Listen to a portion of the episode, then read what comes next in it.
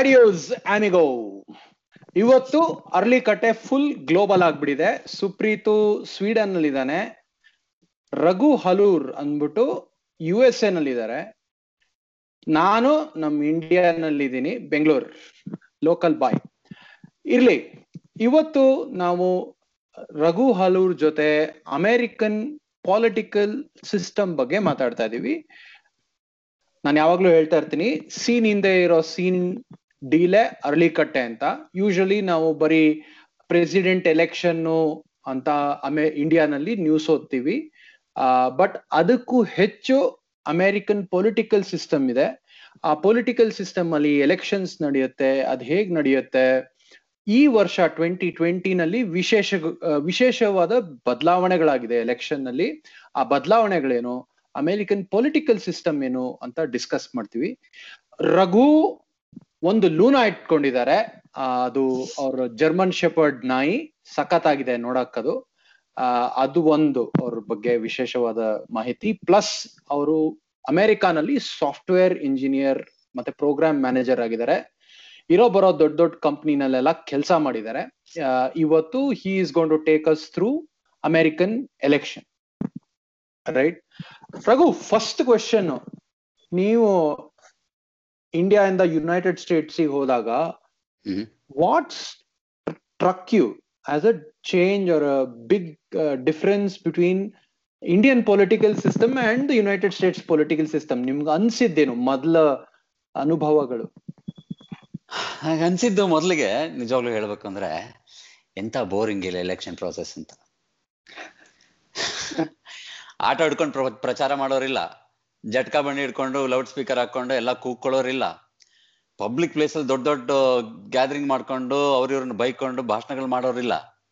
ಮನೆ ಮನೆಗೆ ಹೋಗಿ ಪೋಸ್ಟ್ ಅಂಟಿಸೋರಿಲ್ಲ ಬಡವ್ರ ಮನೆ ಗತಿ ಏನ್ ಸ್ವಾಮಿ? ಗೋಡೆ ಮೇಲೆ ಪೋಸ್ಟ್ ಎಲ್ಲ ಅಂಟಿಸ್ಲಿಲ್ಲ ಅಂದ್ರೆ ಗೋಡೆ ಹೆಂಗ್ ಗಟ್ಟಿ ಆಗುತ್ತಲ್ವಾ? ಹೀಗೆ ಇಲ್ಲಿ ಡಿಸಿಪ್ಲಿನ್ ಇಲ್ಲಿ ಎಲೆಕ್ಷನ್ ಮಾಡೋ ರೀತಿ ನೋಡಿ ತಲೆ ಕೆಟ್ಟೋಯ್ತು. ದಿಗ್ಭ್ರಾಂತಿ ಆಗೋಯ್ತು. ಯಾಕೆ ಹಿಂಗ್ ಮಾಡ್ತಾರೆ ಅಂತ. ಇಲ್ಲಿ ಏನಂದ್ರೆ, ಜನಸಾಮಾನ್ಯರು ಯಾವ್ದೋ ಒಂದು ರೀತಿಲಿ ಬಂದ್ಬಿಟ್ಟು ಎಲೆಕ್ಷನ್ ನಿಲ್ಲಕ್ ಆಗಲ್ಲ ಅದಂತೂ ಗ್ಯಾರಂಟಿ ಮನದಟ್ಟ ಆಗೋಯ್ತು ಮೊದಲನೇ ವರ್ಷನೇ. ಎಲ್ಲಾ ತಿಳ್ಕೊಂಡಿರ್ಬೇಕು.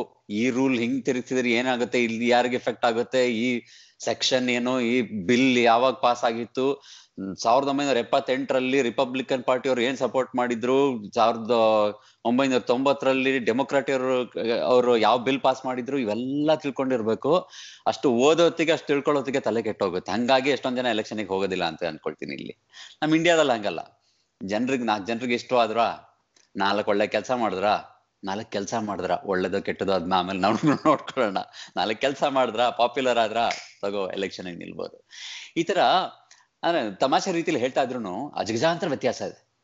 ಭಾರತದಲ್ಲಿ ನಡೆಯೋ ಎಲೆಕ್ಷನ್ ಪ್ರಾಸೆಸ್ಗೂ ಅಮೆರಿಕದಲ್ಲಿ ನಡೆಯೋ ಎಲೆಕ್ಷನ್ ಪ್ರಾಸೆಸ್ಗೂ ತುಂಬಾ ವ್ಯತ್ಯಾಸ ಇದೆ. ಅಂಡರ್ಲೈನ್ ಕಾನ್ಸೆಪ್ಟ್ ಸೇಮ್ ಎರಡು ಡೆಮೋಕ್ರಸಿ ಎರಡು ಡೆಮೋಕ್ರಾಟಿಕ್ ಕಂಟ್ರಿಗಳೇ ಆದ್ರೆ ವಿದ್ಯಮಾನಗಳು ಅಂತ ಹೇಳ್ತೀವಲ್ಲ ಅದು ಬಹಳ ವಿಭಿನ್ನವಾಗಿವೆ. ಸೂಪರ್ ಆಗಿರ್ತಾ ಇತ್ತು ಒಂಥರ ತುಂಬಾ ಯೋಚನೆ ಹುಟ್ಟಿಸುವಂತ ಅನೇಕ ಸಂಗತಿಗಳನ್ನ ನಾನು ಇಲ್ಲಿ ಕಂಡುಕೊಂಡೆ. ಎಷ್ಟು ವರ್ಷ ಆಯ್ತು ನೀವು ಅಮೆರಿಕದಲ್ಲಿ ಇರ್ತಾ? ಯಾಕಂದ್ರೆ ನೀವು ಹೇಳಿದ್ದೆಲ್ಲ ನೋಡಿದ್ರೆ ಈ ನಾಲ್ಕು ಕಳೆದ ನಾಲ್ಕು ವರ್ಷದ ಏನು ಕನ್ಸಿಡರ್ ಮಾಡ್ತಾ ಇಲ್ಲ ನೀವು ಅನ್ಸುತ್ತೆ. ಏನು ಇಂಟ್ರೆಸ್ಟಿಂಗ್ ಇಲ್ಲ ಅಂತ ಹೇಳ್ತಿದ್ರಲ್ಲ ಅದಕ್ಕೆ. ಇಂಟ್ರೆಸ್ಟಿಂಗ್ ಇಲ್ಲ ಅಂತಲ್ಲ. ನಾನು ಬೈದವೇ ಅಮೆರಿಕಕ್ಕೆ ಬಂದು ಇಪ್ಪತ್ಮೂರು ವರ್ಷ ಆಯ್ತು. ತೊಂಬತ್ತಾರು, ತೊಂಬತ್ತೇಳರಿಂದ ಇದ್ದೀನಿ ಇಲ್ಲಿ. ಎರಡ್ ಸಾವಿರದ ನವೆಂಬರ್ ಇಂದ ಕ್ಯಾಲಿಫೋರ್ನಿಯಾದಲ್ಲಿ ಇದ್ದೀನಿ ಅದಕ್ಕಿಂತ ಮುಂಚೆ ಕ್ಲೀವ್ಲೆಂಡ್ ಒಹಾಯೋ ಕೆಂಟಕ್ಕಿ ಈ ಕಡೆ ಮಿಡ್ ವೆಸ್ಟ್ ಅಲ್ಲಿ ಇದ್ದೆ ಇವಾಗ ಕ್ಯಾಲಿಫೋರ್ನಿಯಾದಲ್ಲಿ ಇದ್ದೀನಿ ನಡೀತಾ ಇದೆ. ನಾ ಕಳೆದ ನಾಲ್ಕು ವರ್ಷಗಳಲ್ಲಿ ಏನಾಗಿದೆ ಅಂದ್ರೆ ಸ್ವಲ್ಪ ನಾವು ಜಾಸ್ತಿ ಫ್ರಿಕ್ಷನ್ ನೋಡ್ತಾ ಇದೀವಿ ಜಾಸ್ತಿ ಘರ್ಷಣೆಗಳನ್ನ ನೋಡ್ತಾ ಇದೀವಿ ನಾವು ಇವಾಗ ಸ್ವಲ್ಪ ಓಕೆ ನಾವು ಇಂಡಿಯಾದಲ್ಲಿದ್ದಾಗ ಏನ್ ನೋಡ್ತಾ ಇದ್ದು ಅವೆಲ್ಲ ನೋಡಕ್ ಸಿಗ್ತಾ ಇದೆ ಅಂತ ಅನ್ಸುತ್ತೆ. ಆದ್ರೆ ರಿಯಲಿ ತುಂಬಾ ಸೀರಿಯಸ್ ಆಗಿ ನಡೀತಾ ಇತ್ತು ಮುಂಚೆ. ಇವಾಗ ಅಜೆಂಡಾಗಳು ಜಾಸ್ತಿ ಆಗ್ತಾ ಇದಾವೆ. And that's a fear many people have ಯಾಕೆ ಈ ತರ ಆಗ್ತಾ ಇದೆ ಅಂತ ಹೇಳ್ಬಿಟ್ಟು. ಯಾಕೆ ಒಂದು ಬೇರೆ ಬೇರೆ ಅಜೆಂಡಾ ಯಾವ್ದು ಪ್ರಾಮಿನೆಂಟ್ ಇರಬಾರ್ದು, ಅದ್ ಮುಂದೆ ಬರ್ತಾ ಇದೆ. ಯಾಕೆ ಈ ತರ ಒಬ್ರ ಮೇಲೊಬ್ರು ಕೆಸರು ಎಸೆಯೋದು ಅರ್ಚಾಡೋದು ಕಿರ್ಚಾಡೋದು, ನಿಂದನೆಗಳು ಈ ತರ ಜಾಸ್ತಿ ಆಗ್ತಾ ಇದಾವೆ. ಬರ್ತಾ ಬರ್ತಾ ರಿಲಿಜನ್ ಬೇರೆ ಬೇರೆ ಆಸ್ಪೆಕ್ಟ್ಸ್ ಬರ್ತಾ ಇದಾವೆ. ಇದು ಫೋರ್ಗೆ ಬರ್ತಾ ಇದಾವೆ. ಇವೆಲ್ಲ ಒಳ್ಳೇದಲ್ಲ ಅಂತ ಅನೇಕರ ಅಭಿಪ್ರಾಯ. ಆದ್ರೆ America such a great country just like India India ಒಂಥರ ನಮ್ ದೇಶ ಇಟ್ಸ್ ರಿಯಲಿ ಗ್ರೇಟ್ ಕಂಟ್ರಿ ಅದರದ್ದೇ ಒಂದು ಮೆಕ್ಯಾನಿಸಮ್ ಇದೆ. America is also an amazingly great country ಅದರದ್ದೇ ಒಂದು ಮೆಕ್ಯಾನಿಸಮ್ ಇದೆ. ಆ ಮೆಕ್ಯಾನಿಸಮ್ ಸ್ವಲ್ಪ ಟ್ವಿಸ್ಟ್ ಅಂಡ್ ಟರ್ನ್ ಆಗ್ತಾ ಇರ್ಬೇಕಾದ್ರೆ ಕೆಲರು ಗಾಬರಿ ಆಗುತ್ತೆ but at the end of the day ಎಲ್ಲ ಸ್ಮೂತ್ ಆಗಿ ನಡ್ಕೊಂಡು ಹೋಗುತ್ತೆ. ರೈಟ್ ರಘು ನಮ್ಮಲ್ಲಿ ಲೋಕಸಭೆ, ರಾಜ್ಯಸಭೆ ಪ್ರೆಸಿಡೆಂಟು, ರಾಜ್ಯ ಸರ್ಕಾರ ಹಂಗಿದೆ ರೈಟ್ ಜಸ್ಟ್ ಡಿಸ್ಕಷನ್ ಈಸಿ ಆಗ್ಬೇಕು ಅಂದ್ರೆ ಅದ್ರ ಈಕ್ವಲಿ ಈಕ್ವಿವೆಲೆಂಟ್ ಪಾರ್ಟ್ಸ್ ಅಮೆರಿಕಾನಲ್ಲಿ ಇದೆಯಾ? ಅದು ಯಾವ ಯಾವ್ದದು? ಇದು ಖಂಡಿತ ನಾವು ಕಂಪ್ಯಾರಿಸನ್ ಕೊಡ್ತಾ ಹೋಗ್ಬೋದು. ಹೆಂಗೆ ಅಂದ್ರೆ ಒಂದ್ಸಲ ಕ್ರಿಕೆಟ್ಗೂ ಬೇಸ್ಬಾಲ್ಗೂ ಕಂಪ್ಯಾರಿಸನ್ ಕೊಟ್ಟಂಗ ಆಗುತ್ತೆ. ಎರಡು ಒಂದೇ ತರ ಒಂದೇ ಸ್ಟ್ರಕ್ಚರ್ ಆದ್ರೆ ಅಲ್ಲಲ್ಲಲ್ಲಲ್ಲಲ್ಲ ವ್ಯತ್ಯಾಸಗಳಿವೆ. ಇಂಡಿಯಾಕ್ಕೂ ಅಮೆರಿಕಕ್ಕೂ ಬಹಳ ಪ್ಯಾರಲಲ್ಸ್ ನಾವು ಡ್ರಾ ಮಾಡ್ಬೋದು. ಆದ್ರೆ ಮುಖ್ಯವಾಗಿ ನಾವು ಗಮನಿಸಬೇಕಾಗಿರೋದು ಏನಂದ್ರೆ ಎರಡೂ ಕಾಲೋನೀಸ್ ಇಂದ ಬಂದಿದ್ದು. ಬ್ರಿಟಿಷ್ ಕಾಲೋನೀಸ್ ಅಲ್ವಾ? ಯು ಎಸ್ ಕೂಡ ಅದರಿಂದ ಇನ್ಫ್ಲೂಯೆನ್ಸ್ ಆಗಿದ್ದು. ಭಾರತ ನಿಮ್ ನಮ್ಗೆ ನಿಮಗೆ ಗೊತ್ತಿರೋ ಹಂಗೆ ನಾವು ಇಂಗ್ಲೆಂಡ್ನ ಪದ್ಧತಿಯನ್ನೇ ಬಹುತೇಕ ಫಾಲೋ ಮಾಡೋದು. ಆದ್ರೆ ಮುಖ್ಯವಾಗಿ ಕೆಲವು ಡಿಫ್ರೆನ್ಸ್ಗಳು ಡಿಫ್ರೆನ್ಸ್ಗಳಿಗಿಂತ ಕೆಲವು ಪಾಯಿಂಟ್ಗಳು ಹೇಳ್ತಾ ಹೋಗ್ತೀನಿ ಹಾಗೆ. Feel free to stop me when I have questions ಇಲ್ಲಿ ನಾವು ಪಾರ್ಲಿಮೆಂಟ್ ಅಂತ ಏನ್ ಕರಿತೀವಿ? ಇಲ್ಲಿ ಕಾಂಗ್ರೆಸ್ ಅಂತೀವಿ. ಅಲ್ಲಿ ಅಪರ್ ಹೌಸ್ ಲೋವರ್ ಹೌಸ್ ಇದೆ, ಇಲ್ಲೂ ಅಪರ್ ಹೌಸ್ ಲೋವರ್ ಹೌಸ್ ಇದೆ. ಅಲ್ಲಿ ನಾವು ಲೋಕಸಭೆ ರಾಜ್ಯಸಭೆ ಅಂತ ಕರಿತೀವಿ. ಇಲ್ಲಿ the senate and house of representatives ಅಂತ ಕರಿತೀವಿ. ಅದಕ್ಕೆ ಯಾವ ರೀತಿ ಆಯ್ಕೆ ಆಗ್ತಾರೆ ಜನ ಆರ್ಸ್- ಆರಿಸ್ತಾರೆ, ಅವ್ರ ಟೆನ್ಯೂರ್ ಏನು ಅವೆಲ್ಲ ಸ್ವಲ್ಪ ವ್ಯತ್ಯಾಸಗಳಿವೆ. ಆದ್ರೆ ಬೇಸಿಕ್ ಸ್ಟ್ರಕ್ಚರ್ ಹಾಗೆ ಇದೆ. ಇನ್ನೊಂದು ಪರ್ಸ್ಪೆಕ್ಟಿವ್ ಇಂದ ನೋಡಕ್ ಹೋದ್ರೆ ಫೆಡರಲಿಸಮ್ ಅಂತ ಏನ್ ಹೇಳ್ತೀವಲ್ಲ, ಅಂದ್ರೆ ಡಿಸ್ಟ್ರಿಬ್ಯೂಷನ್ ಆಫ್ ಪವರ್ ಎರಡು ಕಡೆ ಇದೆ. ನಮ್ಮ ಭಾರತದಲ್ಲೂ ಕೇಂದ್ರ ಸರ್ಕಾರ, ರಾಜ್ಯ ಸರ್ಕಾರ ಅಂತಿದೆ. ಇಲ್ಲೂ ಸ್ಟೇಟ್ ಗವರ್ಮೆಂಟ್ ಫೆಡರಲ್ ಗವರ್ಮೆಂಟ್ ಫೆಡರಲ್ ಗವರ್ಮೆಂಟ್ಗೆ ಲಿಮಿಟೆಡ್ ಪವರ್ಸ್ ಇರುತ್ತೆ ಬಟ್ ಅದ್ರ ವ್ಯಾಪ್ತಿ ಜಾಸ್ತಿ ಇರುತ್ತೆ. ಎಲ್ಲ ರಾಜ್ಯಗಳಿಗೂ ಅನ್ವಯಿಸುತ್ತದೆ. ರಾಜ್ಯ ಸರ್ಕಾರ ರಾಜ್ಯ ಸರ್ಕಾರಗಳಿಗೆ ಪವರ್ ಜಾಸ್ತಿ ಇರುತ್ತೆ ಬಟ್ ಅವ್ರ ಜುರಿಸ್ಡಿಕ್ಷನ್ ಅವ್ರ ಸ್ಟೇಟ್ ಮಾತ್ರ. ಈ ತರ. ಕೆಲವು ವಿಷಯಗಳು ನೀವು ತಗೊಂಡ್ರೆ, ಅಂದ್ರೆ ಈಗ ಫಾರಿನ್ ಪಾಲಿಸಿ ಆಗ್ಲಿ ಅಥವಾ ಮಿನಿಮಮ್ ವೇಜ್ ಒಂದು ಸ್ಟಿಪ್ಯುಲೇಟ್ ಮಾಡೋದಾಗ್ಲಿ, ಇವೆಲ್ಲ ಫೆಡರಲ್ ಗೌರ್ಮೆಂಟ್ಗೆ ಹೋಗುತ್ತೆ. ರಾಜ್ಯ ಸರ್ಕಾರದವರು ಪೊಲೀಸ್ ಡಿಪಾರ್ಟ್ಮೆಂಟ್ ಸ್ಕೂಲ್ಸ್ ಲೈಬ್ರರೀಸ್ ಇತ್ಯಾದಿ ಇತ್ಯಾದಿ ಅನೇಕ ವಿಷಯಗಳನ್ನ ರಾಜ್ಯ ಸರ್ಕಾರದವರು ನಿಭಾಯಿಸ್ತಾರೆ. Right and there are few things are are common between federal and state governments like distribution of power ಅಲ್ಲಿ ಆಗುತ್ತೆ. ಈ ತರ ನಾವು ನಮ್ಮ ಭಾರತದಲ್ಲೂ ಕೂಡ ನೋಡಿರ್ತೀವಿ ನಿಮ್ಗೆ ಗೊತ್ತಿರಂಗೆ. ಫೆಡರಲ್ ಗವರ್ಮೆಂಟ್ ಅಂದ್ರೆ ಅದು ಪ್ರೆಸಿಡೆಂಟ್ ನಡೆಸೋದು ಅಲ್ವಾ? Is that is that the direct understanding ಹೌದು ಫೆಡರಲ್ ಗವರ್ಮೆಂಟ್ ಅಂದ್ರೆ ನಮ್ ಸೆಂಟ್ರಲ್ ಗವರ್ಮೆಂಟ್ ಅಂತ ಅನ್ಕೊಳ್ಳಿ. ಓಕೆ ಸೊ ಇವಾಗ ಅಂದ್ರೆ ಇವಾಗ secretary of state secretary of finance ಅವರೆಲ್ಲ ಪ್ರೆಸಿಡೆಂಟ್ಗೆ ರಿಪೋರ್ಟ್ ಮಾಡ್ತಾರೆ. ಒಂಥರ ಕ್ಯಾಬಿನೆಟ್ ಮಿನಿಸ್ಟರ್ ಇದ್ದಂಗೆ ಅಲ್ವಾ? ಅವ್ರನ್ನ ಅವ್ರು ಅವ್ರು ಹೆಂಗ್ ಎಲೆಕ್ಟ್ ಆಗ್ತಾರೆ? ಅವರು ಆಕ್ಚುಲಿ ನಾಮಿನೇಟೆಡ್ ಮೋಸ್ಟ್ಲಿ ನಾಮಿನೇಟ್ ಮಾಡ್ಕೊಳ್ತಾರೆ ಅದು ಏನಾಗುತ್ತೆ ಅಂದ್ರೆ ಇಲ್ಲಿ ನಾವು ಕ್ಯಾಬಿನೆಟ್ ಮಿನಿಸ್ಟರ್ ಅಂತ ಒಳ್ಳೆ ವರ್ಡ್ ಯೂಸ್ ಮಾಡಿದ್ರೆ ನೀವು. ಇಲ್ಲಿ ಕ್ಯಾಬಿನೆಟ್ ಅಂತಾನೆ ಒಂದಿದೆ. ಕ್ಯಾಬಿನೆಟ್ ಅಂದ್ರೆ ಪ್ರೆಸಿಡೆಂಟ್ ವೈಸ್ ಪ್ರೆಸಿಡೆಂಟ್ ಮತ್ತೆ ಒಂದು ಹದಿನೈದು ಏನೋ ಡಿಪಾರ್ಟ್ಮೆಂಟ್ಗಳಿವೆ could be wrong on the numbers ಹದಿನೈದು ಅಪ್ರಾಕ್ಸಿಮೇಟ್ಲಿ ಒಂದು ಹದಿನೈದು ಬೇರೆ ಬೇರೆ ಡಿಪಾರ್ಟ್ಮೆಂಟ್ಗಳಿವೆ ಆ ಡಿಪಾರ್ಟ್ಮೆಂಟ್ಗಳ ಚೀಫ್ ಅದನ್ನ ಅವ್ರನ್ನ ನಾಮಿನೇಟ್ ಮಾಡಿರ್ತಾರೆ. These are the primary advisors to the president so ಅದಕ್ಕೆ ಕ್ಯಾಬಿನೆಟ್ ಅಂತ ಕರೀತಾರೆ. ಸೊ ನಿಮಗೆ ಇಲ್ಲಿ ಒಂದು ಅಪರ್ ಹೌಸ್ ಲೋವರ್ ಹೌಸ್ ಆಯ್ತು.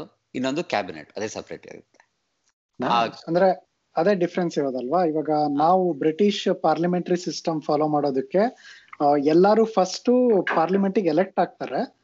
ಆಮೇಲೆ ಅದ್ರಲ್ಲಿ ಮೆಜಾರಿಟಿ ಇದ್ದವ್ರು ಗವರ್ಮೆಂಟ್ ಫಾರ್ಮ್ ಮಾಡ್ತಾರೆ. ಅದಕ್ಕೆ ಒಬ್ನು ಪ್ರೈಮ್ ಮಿನಿಸ್ಟರ್ ಆಗ್ತಾನೆ. ಅವನು ಆಮೇಲೆ ಕ್ಯಾಬಿನೆಟ್ ಅವರೆಲ್ಲರೂ ಲೈಕ್ ಎಲೆಕ್ಟೆಡ್ ರೆಪ್ರೆಸೆಂಟೇಟಿವ್ಸ್. ಸೊ ಸೋತವ್ರನ್ನ ಆಮೇಲೆ ರಾಜ್ಯಸಭೆಯಿಂದ ಕಳಿಸ್ಬಿಟ್ಟು ಅವ್ರನ್ನ ಪ್ರೈಮ್ ಮಿನಿಸ್ಟರ್ ಮಾಡ್ಬೋದು. ಬಟ್ ಅದು ಡಿಫ್ರೆನ್ಸ್ ಅಮೆರಿಕದಲ್ಲಿ ಇರೋದು ಅಂದ್ರೆ ಪ್ರೆಸಿಡೆಂಟ್ ಡೈರೆಕ್ಟ್ಲಿ ಎಲೆಕ್ಟ್ ಆಗ್ತಾನೆ. ಅವ್ನ್ ಕ್ಯಾಬಿನೆಟ್ಗೆ ಅವನು ಯಾರನ್ನಾದ್ರೂ ಚೂಸ್ ಮಾಡ್ಬೋದು. ಈ ಫಾರ್ಮ್ಸ್ ಇಸ್ ಓನ್ ಕ್ಯಾಬಿನೆಟ್ ಅಲ್ವಾ? ಅದು. Separate from senate correct senate ಮತ್ತೆ ಹೌಸ್ ಆಫ್ ರೆಪ್ರೆಸೆಂಟೇಟಿವ್ಸ್ ಅಂತ ಇದು ಕ್ಯಾಬಿನೆಟ್ ಸಪ್ರೇಟ್ ಆದ್ರೆ ಸುಪ್ರೀತ್ ಒಂದು ಬಹಳ ಒಳ್ಳೆ ಟರ್ಮ್ ಯೂಸ್ ಮಾಡಿದ್ರಲ್ಲಿ ಡೈರೆಕ್ಟ್ ಎಲೆಕ್ಷನ್ ಅಂತ ಹೇಳಿ ನಾವು ಡೈರೆಕ್ಟ್ ಎಲೆಕ್ಷನ್ ಅಂತ ಅಂದ್ಕೊಳ್ತೀವಿ. ಇಲ್ಲೂ ನೋಡಿದ್ರೆ ನೀವು ಇಂಡೈರೆಕ್ಟ್ ಎಲೆಕ್ಷನ್ ಇರೋದು ಆಕ್ಚುಲಿ ಯಾಕೆ ಗೊತ್ತಾ? Here is the biggest difference ನಮ್ಮ ಇಂಡಿಯಾಕ್ಕೂ ಇಲ್ಲೂ. ಈ ಇಂಡಿಯಾದಲ್ಲಿ ಏನಾಗುತ್ತೆ? ನಾವು ಲೋಕಸಭೆಗೆ ಇಷ್ಟು ಜನನ ಆರಿಸಿ ಕಳಿಸ್ತೀವಿ. ಅವರು ಯಾವ ಮೆಜಾರಿಟಿ ಬರುತ್ತೋ ಪಕ್ಷ, ಅವರು, ಅವ್ರ ನಾಯಕನನ್ನ ಸೂಚಿಸ್ತಾರೆ, ಅವ್ರು ಪ್ರೈಮ್ ಮಿನಿಸ್ಟರ್ ಆಗ್ತಾರೆ. ಕರೆಕ್ಟಾ ಇಲ್ಲಿ ಡೈರೆಕ್ಟ್ ಆಗಿ ನಾವು ಪ್ರೆಸಿಡೆಂಟ್ ಎಲೆಕ್ಟ್ ಮಾಡ್ತೀವಿ, ಆದ್ರೆ ಡೈರೆಕ್ಟ್ ಆಗಿ ಅವನಿಗೆ ಓಟ್ ಹಾಕಲ್ಲ. ಅಂದ್ರೆ ನಾವು ಏನ್ ಮಾಡ್ತೀವಿ ಅಂದ್ರೆ let me say this properly let me take a step back ಈಗ ಟ್ರಂಪ್ ಮತ್ತೆ ಬೈಡನ್ ನಿಂತಿದ್ದಾರೆ. ಟ್ರಂಪ್ಗೋ ಬೈಡನ್ಗೋ ಅಂತಾನೆ ಓಟ್ ಹಾಕ್ತೀವಿ. ಆದ್ರೆ ಕ್ಯಾಲಿಫೋರ್ನಿಯಾ ಸ್ಟೇಟ್ ನೀವು ಎಕ್ಸಾಂಪಲ್ ತಗೊಂಡ್ರೆ ಕ್ಯಾಲಿಫೋರ್ನಿಯಾದಲ್ಲಿ ಲೆಟ್ಸೆ ಟ್ರಂಪಿಗೆ ಜಾಸ್ತಿ ವೋಟ್ ಬಂತು ಅಂದ್ಕೊಳ್ಳಿ ಬೈಡನ್ಗಿಂತ ಜಸ್ಟ್ ಫಾರ್ ಎಕ್ಸಾಂಪಲ್ ರೈಟ್ ಅವಾಗ ಕ್ಯಾಲಿಫೋರ್ನಿಯಾದಲ್ಲಿ ಎಲೆಕ್ಟ್ರಲ್ ವೋಟ್ಸ್ ಅಂತ ಇರುತ್ತೆ. ಐವತ್ತೈದು ಇದೆ. ಸೊ ಐವತ್ತೈದು ವೋಟು ಟ್ರಂಪ್ಗೆ ಹೋಗುತ್ತೆ. ಪ್ರತಿಯೊಂದು ಸ್ಟೇಟ್ಗೂ ಇಷ್ಟಿಷ್ಟು ಎಲೆಕ್ಟ್ರಲ್ ವೋಟ್ಸ್ ಅಂತ ಇರುತ್ತೆ. ಅಂದ್ರೆ, ಇದು ಯಾತಕ್ ಮಾಡಿರ್ತಾರೆ ಅಂದ್ರೆ ರೆಪ್ರೆಸೆಂಟೇಷನ್ ಎಲ್ಲಾ ಕಡೆಯಿಂದ ಕರೆಕ್ಟ್ ಆಗಿ ಬರ್ಲಿ ಅಂತ. ಅಂದ್ರೆ, ಅದ್ರ ಬಗ್ಗೆ ವಾದ ಮಾಡ್ಬೋದು ನಾವು, ಸರಿಯಾಗಿ ಆಗುತ್ತಾ ಇಲ್ವಾ ಅಂತ. ಬಟ್ ಇರೋ ಪ್ರೊಸೆಸ್ ಇದು. ಇಲ್ಲ ಆಕ್ಚುಲಿ ಅದು ಅದು ಮೆನ್ಷನ್ ಮಾಡ್ಬೇಕಿತ್ತು. ಕರೆಕ್ಟ್ ಆಗಿ ಅಂದ್ರೆ ಏನು ಅದು ಎಲೆಕ್ಟ್ರಲ್ ಸಿಸ್ಟಮ್ ಅನ್ನೋದು ತುಂಬಾ ಜನಕ್ಕೆ ಈಗ ಮೀಡಿಯಾ ಫಾಲೋ ಮಾಡ್ತಿದ್ದವರಿಗೆ ಗೊತ್ತಿರುತ್ತೆ. ಸ್ವಲ್ಪ ಡೆಮೊಕ್ರಾಟಿಕ್ ಟಿಲ್ಟ್ ಇದ್ದವರಿಗೆಲ್ಲರಿಗೂ ಅದು ತುಂಬಾ ಕೆಟ್ಟ ಸಿಸ್ಟಮ್ ಅದರಿಂದಾಗಿ ರಿಯಲ್ ಡೆಮೋಕ್ರಸಿ ವರ್ಕ್ ಆಗ್ತಿಲ್ಲ. ಪಾಪ್ಯುಲರ್ ವೋಟ್ ಗೆದ್ದಿರೋರೆ ಬೇರೆಯವರು ಪ್ರೆಸಿಡೆಂಟ್ ಆಗಿರೋರೆ ಬೇರೆಯವರು ಅನ್ನೋದೆಲ್ಲ ಗೊತ್ತಿರುತ್ತೆ. But. They may not understand exactly what that is ಸ್ವಲ್ಪ ಎಕ್ಸ್ಪ್ಲೈನ್ ಮಾಡ್ತೀರಾ? ಖಂಡಿತ. ಖಂಡಿತ. ನೀವು ಹೇಳಿದಾಗೆ ಪಾಪ್ಯುಲರ್ ವೋಟ್ಸ್ ಒಂದ್ ಕಡೆ ಎಲೆಕ್ಟ್ರಲ್ ವೋಟ್ಸ್ ಒಂದ್ ಕಡೆ. ಆಯ್ತಾ? ಇಲ್ಲಿ ಫೈನಲ್ ಡಿಸಿಷನ್ ಆಗೋದು ಎಲೆಕ್ಟ್ರಲ್ ವೋಟ್ಸ್ ಮೇಲೆ. ಎಲೆಕ್ಟ್ರಲ್ ವೋಟ್ಸ್ ಹೆಂಗ್ ಹೆಂಗ್ ಡಿಫ್ರೆನ್ಸ್ ಆಗುತ್ತೆ? ಯಾವ ರೀತಿ ಇದು ಎಫೆಕ್ಟ್ ಆಗುತ್ತೆ? ಒಂದು ಉದಾಹರಣೆ. ಈ ಕ್ಯಾಲಿಫೋರ್ನಿಯಾದಲ್ಲಿ ಟ್ರಂಪ್ ಗೆದ್ರು ಅಂತ ಅನ್ಕೊಳ್ಳಿ. ಐವತ್ತೈದು ಎಲೆಕ್ಟ್ರಲ್ ವೋಟ್ ಹೋಯ್ತು ಅಲ್ಲಿ ಟ್ರಂಪ್ಗೆ ಆದ್ರೆ ಆ ಡಿಫರೆನ್ಸ್ ಬಹಳ ಕಮ್ಮಿ ಇರ್ಬೋದು ಕ್ಯಾಲಿಫೋರ್ನಿಯಾದಲ್ಲಿ ಅಂದ್ರೆ fifty one percent to forty nine percent ಸುಮ್ಮನೆ ಉದಾಹರಣೆಗೆ ಇವೆಲ್ಲ ಹೇಳ್ತಾ ಇದ್ದೀನಿ. Fifty one percent to forty nine percent ಅಂತ ಅನ್ಕೊಳ್ಳಿ. ಬೇರೆ ರಾಜ್ಯಗಳಲ್ಲಿ Biden ಗೆದ್ದಿರ್ಬೋದು with a large difference seventy five to twenty five percent ಇರ್ಬೋದು. ಆದ್ರೆ ಅಲ್ಲಿ electoral votes depending on the population of the state electoral votes ಕಮ್ಮಿ ಇರ್ಬೋದು. ಯಾವ್ದೋ ಒಂದು ಸ್ಟೇಟ್ ಅಲ್ಲಿ ಏಳು ಎಲೆಕ್ಟ್ರಲ್ ವೋಟ್ಸ್ ಇರ್ಬೋದು. ಅಂದ್ರೆ ನೀವು ಇಮ್ಯಾಜಿನ್ ಮಾಡ್ಕೊಳ್ಳಿ, ಇಡೀ ಕಂಟ್ರಿಲಿ ಜಾಸ್ತಿ ಜನ ಬೈಡೆನ್ ವೋಟ್ ಹಾಕಿದ್ರು ಪಾಪ್ಯುಲರ್ ವೋಟ್ಸ್ ಅವು. It is quite possible that Trump is elected as the president does make sense ಇದು ಆಕ್ಚುಲಿ ಟೂ ತೌಸಂಡ್ ಸಿಕ್ಸ್ಟೀನ್ ಅಲ್ಲಿ ಆಯ್ತು ಎಲೆಕ್ಟೋರಲ್ ವೋಟ್ಸ್ ಅಂದ್ರೆ ಆ ಎಲೆಕ್ಟೋರಲ್ ವೋಟ್ಸ್ ಯಾರು ಹಾಕ್ತಾರೆ?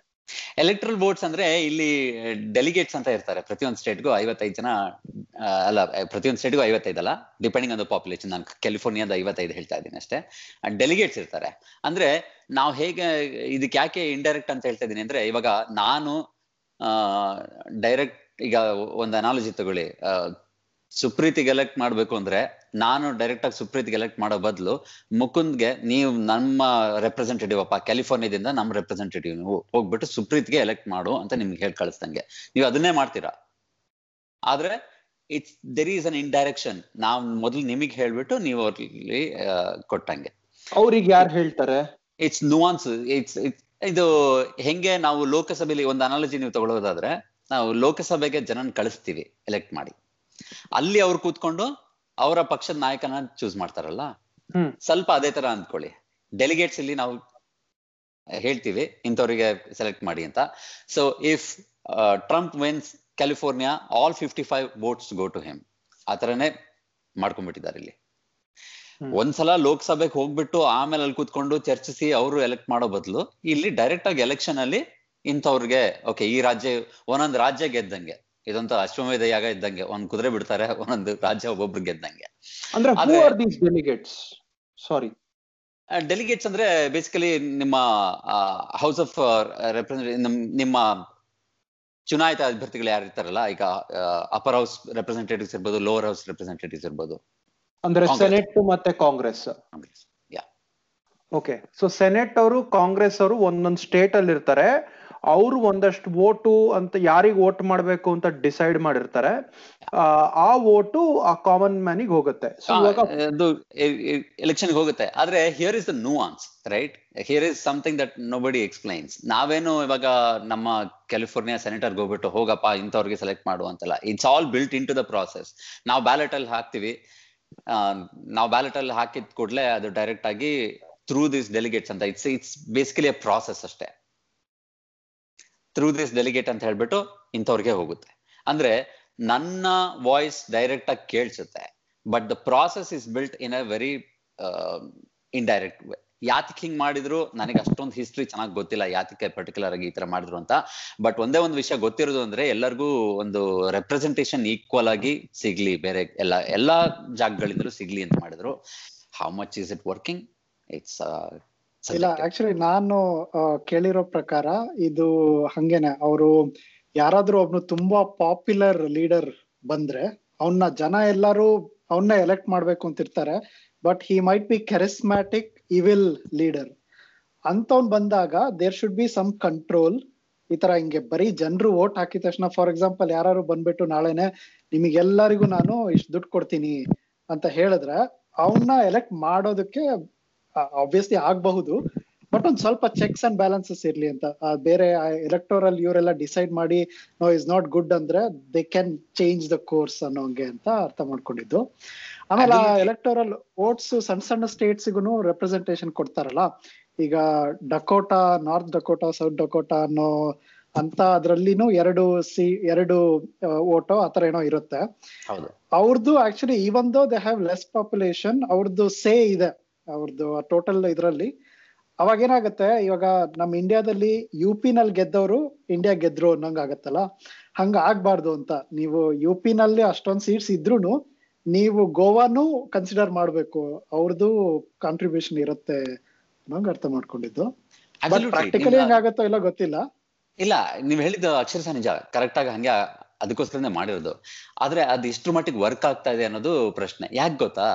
ಈಗ ನೋಡಿ ಕ್ಯಾಲಿಫೋರ್ನಿಯಾ ಐವತ್ತೈದು ಡೆಲಿಗೇಟ್ಸ್ ಇದಾರೆ. ಇನ್ಯಾವುದೋ ಸ್ಮಾಲ್ ಸ್ಟೇಟ್ಗೆ ಹೋದ್ರೆ ಎರಡೋ ಮೂರೋ ಡೆಲಿಗೇಟ್ಸ್ ಇರ್ಬೋದು right still it comes back to the popular votes within each state ಅಲ್ವಾ? ಓವರ್ ಆಲ್ ಪಾಪ್ಯುಲರ್ ವೋಟ್ಸ್ ನೀವು ತಗೊಂಡ್ರೆ ಅಲ್ಲಿ ಹೆಚ್ಚು ಕಮ್ಮಿ ಆಗ್ಬೋದು. ಬ್ಯಾಲೆನ್ಸ್ ಆಗುತ್ತಲ್ಲ ಅದೇ ಅದು ಆಕ್ಚುಲಿ ನೆಕ್ಸ್ಟ್ ಕ್ವಶನ್ಗೆ ಬರುತ್ತೆ ನಮ್ದು. ಏನಾಗುತ್ತೆ? ಕ್ಯಾಲಿಫೋರ್ನಿಯಾ ದೊಡ್ಡ ಸ್ಟೇಟು ಹಂಗೆ ಇನ್ನೊಂದ್ ಯಾವ್ದಾದ್ರು ರೆಡ್ ಸ್ಟೇಟ್ ಅಂತ ಕರೀತಾರಲ್ಲ ಈ ರಿಪಬ್ಲಿಕನ್ ಪಾರ್ಟಿಗೆ ಜಾಸ್ತಿ ಸಪೋರ್ಟ್ ಇರುವಂತ ಇನ್ನೊಂದ್ big state may be Texas ದೊಡ್ಡದು ಬಟ್ ಪಾಪ್ಯುಲೇಷನ್ ಕಡಿಮೆ. ಆ ತರದ್ ಇನ್ನೊಂದ್ ಯಾವ್ದೋ ಸ್ಟೇಟ್ ಇರುತ್ತೆ. ಹಂಗೆಲ್ಲ ಬ್ಯಾಲೆನ್ಸ್ ಔಟ್ ಆಗ್ಬಿಟ್ಟು ಕಡೆಗೆ ಒಂದ್ ಸಣ್ಣದ್ ಯಾವ್ದೋ ಸ್ವಲ್ಪ ಸ್ವಿಂಗ್ ಸ್ಟೇಟ್ಸ್ ಅಂತ ಕರೀತಾರೆ ಅದನ್ನ. ಅಲ್ಲಿ ಯಾರು ಗೆಲ್ತಾರೆ ಅನ್ನೋದ್ರ ಮೇಲೆ ಇಡೀ ದೇಶದ ಎಲೆಕ್ಷನ್ ನಿಂತ್ಕೊಂಡ್ಬಿಡುತ್ತೆ ಅಲ್ವಾ? ಅದು. ನೆಕ್ಸ್ಟ್ ಡಿಸ್ಕಸ್ ಮಾಡೋಣ. ಹಾ. ಹೌದು. ಮುಕುಂದ್ ಏನೋ ಪ್ರಶ್ನೆ ಐತೆ ನಿಮ್ಗೆ.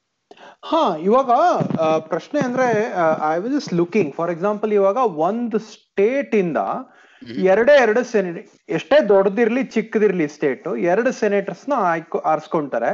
ಸೊ ನೂರ್ ಜನ ಬರ್ತಾರೆ. ಆ ಆಮೇಲೆ ಕಾಂಗ್ರೆಸ್ ಮೆನ್ ಒಂದ್ ಸ್ಟೇಟಿಗೆ ಒಂದ್ ಸ್ಟೇಟಿಗೆ ಎಷ್ಟು ಕಾಂಗ್ರೆಸ್ ಮೆನ್ ಇರ್ತಾರೆ? ಕಾಂಗ್ರೆಸ್ ಮೆನ್ ಅಂದ್ರೆ ಇಬ್ರಿಗೂ ಸೇರಿಸ್ಬಿಟ್ಟು ಹೇಳ್ತಾರೆ ಸೆನೆಟ್ ಮತ್ತೆ ಹೌಸ್ ಆಫ್ ರೆಪ್ರೆಸೆಂಟೇಟಿವ್ಸ್ ಓಕೆ ಇವಾಗ ಸೆನೆಟ್ ಅಪರ್ ಹೌಸ್ ಅಲ್ವಾ? ಅಲ್ಲಿ ಐವತ್ ಸ್ಟೇಟ್ ಇದೆ ಪ್ರತಿಯೊಂದು ಸ್ಟೇಟಿಗೂ ಇಬ್ಬಿಬ್ರು. ಕರೆಕ್ಟ್ ನೂರ್ ಜನ ಅದ್ ಖಾಯಂ. ಆಯ್ತಾ? House of representatives as of now four hundred thirty five ಇದಾರೆ. ಹ್ಮ್. ಅಲ್ಲಿ ಅಂದ್ರೆ ಒಂದು ಸ್ಟೇಟಿಗೆ ಎಷ್ಟು ಜನ ಅಂತ ಹೆಂಗ್ ಗೊತ್ತಾಗತ್ತಲ್ಲಿ ಅದು ಪಾಪ್ಯುಲೇಷನ್ ಮೇಲೆ ಈಗ ಎಲೆಕ್ಟೋರಲ್ ಅಂದ್ರೆ ಏನ್ ಹೇಳ್ತಾರೆ ಎಲೆಕ್ಟೋರಲ್ ಡಿಸ್ಟ್ರಿಕ್ಟ್ಸ್ ಅಂತ ಮಾಡಿರ್ತಾರೆ ಬೇಸ್ಡ್ ಆನ್ ಪಾಪ್ಯುಲೇಷನ್ ಸ್ವಲ್ಪ ಸ್ಲೈಟ್ ಆಗಿ ಚೇಂಜ್ ಆಗ್ಬೋದು ಅವಾಗ ಅವಾಗ. ಆದ್ರೆ ಪಾಪ್ಯುಲೇಷನ್ ಮೇಲೆ ಇಷ್ಟು ಜನಕ್ಕೆ ಇಷ್ಟು ಒಬ್ರು ರೆಪ್ರೆಸೆಂಟೇಟಿವ್ ಅಂತ ಮಾಡಿರ್ತಾರೆ. ಕ್ಯಾಲಿಫೋರ್ನಿಯಾದಲ್ಲಿ ಪಾಪ್ಯುಲೇಷನ್ ಜಾಸ್ತಿ ಇರೋದ್ರಿಂದ ನಮಗೆ ಜಾಸ್ತಿ ಇದೆ ಹೌಸ್ ಆಫ್ ರೆಪ್ರೆಸೆಂಟೇಟಿವ್ಸ್ ನಲವತ್ತೈದು ಜನ ಬರ್ತಾರೆ. ನಲವತ್ತೈದು ಐ ಮೀನ್ ಐಮ್ ಸಾರಿ ಇದು ಒಟ್ಟು ಐವತ್ತೈದು ಬರ್ತಾರೆ. ಇಬ್ರು ಸೆನೆಟರ್. ಉಳಿದವರು ತುಂಬಾ ಇಂಟ್ರೆಸ್ಟಿಂಗ್ ಆಕ್ಚುಲಿ ಅಬ್ಸರ್ವ್ ಮಾಡ್ಬೇಕು ಅಂದ್ರೆ. ನನ್ಗೆ ಏನ್ ಅನ್ನಿಸ್ತಾ ಇತ್ತು ಅಂದ್ರೆ ಆಬ್ವಿಯಸ್ಲಿ ಇವಾಗ Uttar Pradesh should not decide everything for India ಅಲ್ವಾ. ಬಟ್ ಇವಾಗ ನೋಡಿದ್ರೆ ಅರವತ್ ಸೀಟು ಅಷ್ಟೊಂದು ಇದು ಅಷ್ಟೊಂದು prime ministers so largely that ಅಂದ್ರೆ ಒಂದು it's a very nice check that is there ಎಲ್ಲಾ ಸ್ಟೇಟು ಎಷ್ಟೇ ದೊಡ್ಡದಿರ್ಲಿ ಚಿಕ್ಕದಿರ್ಲಿ ಎರಡೇ ಸೆನೆಟರ್ಸ್ನ ಕಳಿಸ್ಬೇಕು ಅಂತ. ಇವಾಗ ಕ್ವೆಶನ್ ಏನು ಅಂದ್ರೆ ಹೌಸ್ ಆಫ್ ರೆಪ್ರೆಸೆಂಟೇಟಿವ್ಸ್ ಯಾವ ಯಾವ ಟಾಪಿಕ್ಸ್ನ ಡಿಸೈಡ್ ಮಾಡಿ ಡಿಸೈಡ್ ಮಾಡ್ಬೋದು? ಮತ್ತೆ house of I mean senators ಯಾವ ಯಾವ ಟಾಪಿಕ್ಸ್ ಡಿಸೈಡ್ ಮಾಡ್ತಾರೆ ಅಂತ? ಸೆನೆಟರ್ಸ್ಗೆ ಸ್ವಲ್ಪ ಜಾಸ್ತಿ ಪವರ್ ಇರುತ್ತೆ. ಹಾ ನೈಸ್ ಸೆನೆಟರ್ಸ್ಗೆ ಸ್ವಲ್ಪ ಜಾಸ್ತಿ ಪವರ್ ಇರುತ್ತೆ. ಇದು again upper house lower house ಇದ್ದಂಗೆ ಇಂಡಿಯಾದಲ್ಲೂ ಒಂದು ಈಗ ಯಾವ್ದೋ ಒಂದು ಮಸೂದೆ ಕಾನೂನು ಆಗ್ಬೇಕು ಅಂದ್ರೆ ಒಂದು ಬಿಲ್ ಲಾ ಆಗ್ಬೇಕು ಅಂದ್ರೆ ಅದು ಹೌಸ್ ಆಫ್ ರೆಪ್ರೆಸೆಂಟೇಟಿವ್ಸ್ ಅಲ್ಲಿ ಪಾಸ್ ಆಗ್ಬೇಕು. But they want have the signing authority signing authority ಅಲ್ಲಿ ಸೆನೆಟರ್ಸ್ ಅಪ್ರೂವ್ ಮಾಡಿದ್ಮೇಲೆ ಅದು ಪ್ರೆಸಿಡೆಂಟ್ ಹೋಗುತ್ತೆ. ಪ್ರೆಸಿಡೆಂಟ್ ಸೈನ್ ಮಾಡಿದ್ಮೇಲೆ ಅದು ಲಾ ಆಗುತ್ತೆ. ಈ ತರ ಒಂದು ಅಧಿಕಾರದ ದೃಷ್ಟಿಯಿಂದ ನೋಡಿದ್ರೆ ಸೆನೆಟರ್ಸ್ಗೆ ಡೆಫಿನೆಟ್ಲಿ ಜಾಸ್ತಿ ಪವರ್ ಇದೆ. ನನಗೆ ಎಕ್ಸಾಕ್ಟ್ಲಿ ಏನೇನಿದೆ ಅಂತ off the top of my head ನಾಪ್ಕ ಬರ್ತಾ ಇಲ್ಲ. ಖಂಡಿತ we can talk about it ಆದ್ರೆ ಡೆಫಿನೆಟ್ಲಿ ಮೋರ್ ಇಂಪಾರ್ಟೆಂಟ್ ಮ್ಯಾಟರ್ಸ್ ಅಲ್ಲಿ ಕ್ರೂಷಿಯಲ್ ಮ್ಯಾಟರ್ಸ್ ಅಲ್ಲಿ ಸೆನೆಟರ್ಸ್ ಸೇ ಜಾಸ್ತಿ ಇರುತ್ತೆ. ಹೌಸ್ ಆಫ್ ರೆಪ್ರೆಸೆಂಟೇಟಿವ್ಸ್ಗೆ ಪವರ್ ಇಲ್ಲ ಅಂತಲ್ಲ ಎಸ್ಪೆಷಲಿ ಯಾವುದೇ ಒಂದು ಕಾನೂನು ಆಗ್ಬೇಕಂದ್ರೆ it has to go through house of representatives also ಅಲ್ಲಿ ವೈಸ್ ಪ್ರೆಸಿಡೆಂಟ್ ಲೀಡ್ ಮಾಡ್ತಾರೆ ಅದನ್ನ ಹೌಸ್ ಆಫ್ ರೆಪ್ರೆಸೆಂಟೇಟಿವ್ಸ್ ಸೊ ಅವರು ಮತ್ತೆ ಎಲ್ಲ ರೆಪ್ಸ್ ಕೂತ್ಕೊಂಡು ತುಂಬಾ ಚರ್ಚೆ ಮಾಡ್ತಾರೆ. ಬಿಲ್. ಬಿಲ್ಗಳೆಲ್ಲ ಇನಿಶಿಯೇಟ್ ಆಗೋದು ಹೌಸ್ ಆಫ್ ರೆಪ್ರೆಸೆಂಟೇಟಿವ್ಸ್ ಅಲ್ಲೇ ಅಲ್ವಾ? ಅಥವಾ earlier steps one of the earlier steps ಅಲ್ಲಿ. ಆ, ಅಲ್ಲಿಂದಾನೇ ಅಲ್ಲಿ ಪಾಸ್ ಆದ್ಮೇಲೆ ಅಲ್ಲಿಂದ ಪಾಸ್ ಆದ್ಮೇಲೆ ಮೇಲ್ಗಡೆ ಹೋಗುತ್ತೆ.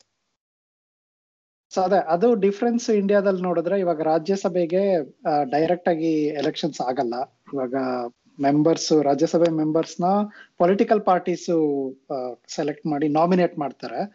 ಅದ್ ಮೋಸ್ಟ್ಲಿ ಎಲ್ಲಾರ್ನು ಅಲ್ಲ ಅನ್ಸುತ್ತೆ. ಕೆಲವೊಂದೇನೋ ಸೀಟ್ಸ್ ನಾಮಿನೇಷನ್ ಒಂದ್ ಹನ್ನೆರಡು ಜನನೇನೋ ನಾಮಿನೇಟ್ ಹತ್ತು ಹನ್ನೆರಡು ಜನ ನಾಮಿನೇಟ್ ಮಾಡ್ತಾರೆ ಇಂಡಿಯಾದಲ್ಲಿ ಹಾ ಹಾ ಹಾ.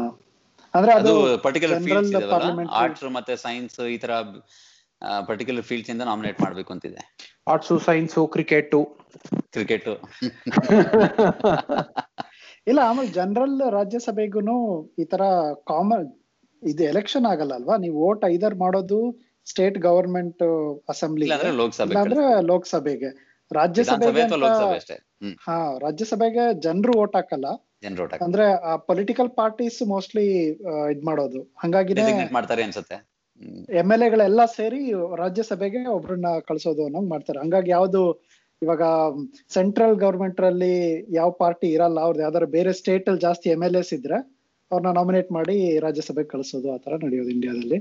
ಬಟ್ ಯು ಎಸ್ ಅಲ್ಲಿ ಸೆನೆಟ್ ಮತ್ತೆ ಹೌಸ್ ಆಫ್ ರೆಪ್ರೆಸೆಂಟ್ ಎರಡಕ್ಕೂ ಡೈರೆಕ್ಟ್ ಎಲೆಕ್ಷನ್ಸ್ ಎಲೆಕ್ಷನ್ ರಘು ಆ, ಬರೀ ಕತ್ತೆಗೂ ಮತ್ತೆ ಆನೆಗೂ ಯಾಕೆ ಯುದ್ಧ ನಡೆಯುತ್ತೆ ಅಮೆರಿಕಾನಲ್ಲಿ? ಎರಡೇ ಎರಡು ಪಾರ್ಟಿಗಳು ಅಷ್ಟು ವರ್ಷ ಹೆಂಗಿದಾವೆ? ಬೇರೆ ಅದನ್ನು ಸಣ್ಣ ಪುಟ್ ಪಾರ್ಟಿ ಬಂದು ಟ್ರೈ ಮಾಡಿ ಸೋತೋದ್ರ? ಆ ಅಮೆರಿಕಾನಲ್ಲೂ ಪಕ್ಷಾಂತರ ಆಗತ್ತಾ? ಗೆದ್ಮೇಲೆ ಡೆಮೋಕ್ರಾಟು ಸೋತ್ ಅದಾದ್ಮೇಲೆ ರಿಪಬ್ಲಿಕನ್ ಪಕ್ಷ ಸೇರ್ತಾರ? ಹೆಂಗೆ ಇದು? ಮುಕುಂದಿಗೆ ರೆಸಾರ್ಟ್ ಓಪನ್ ಮುಕುಂದಿಗೆ ರೆಸಾರ್ಟ್ ಓಪನ್ ಮಾಡೋದಕ್ಕೆ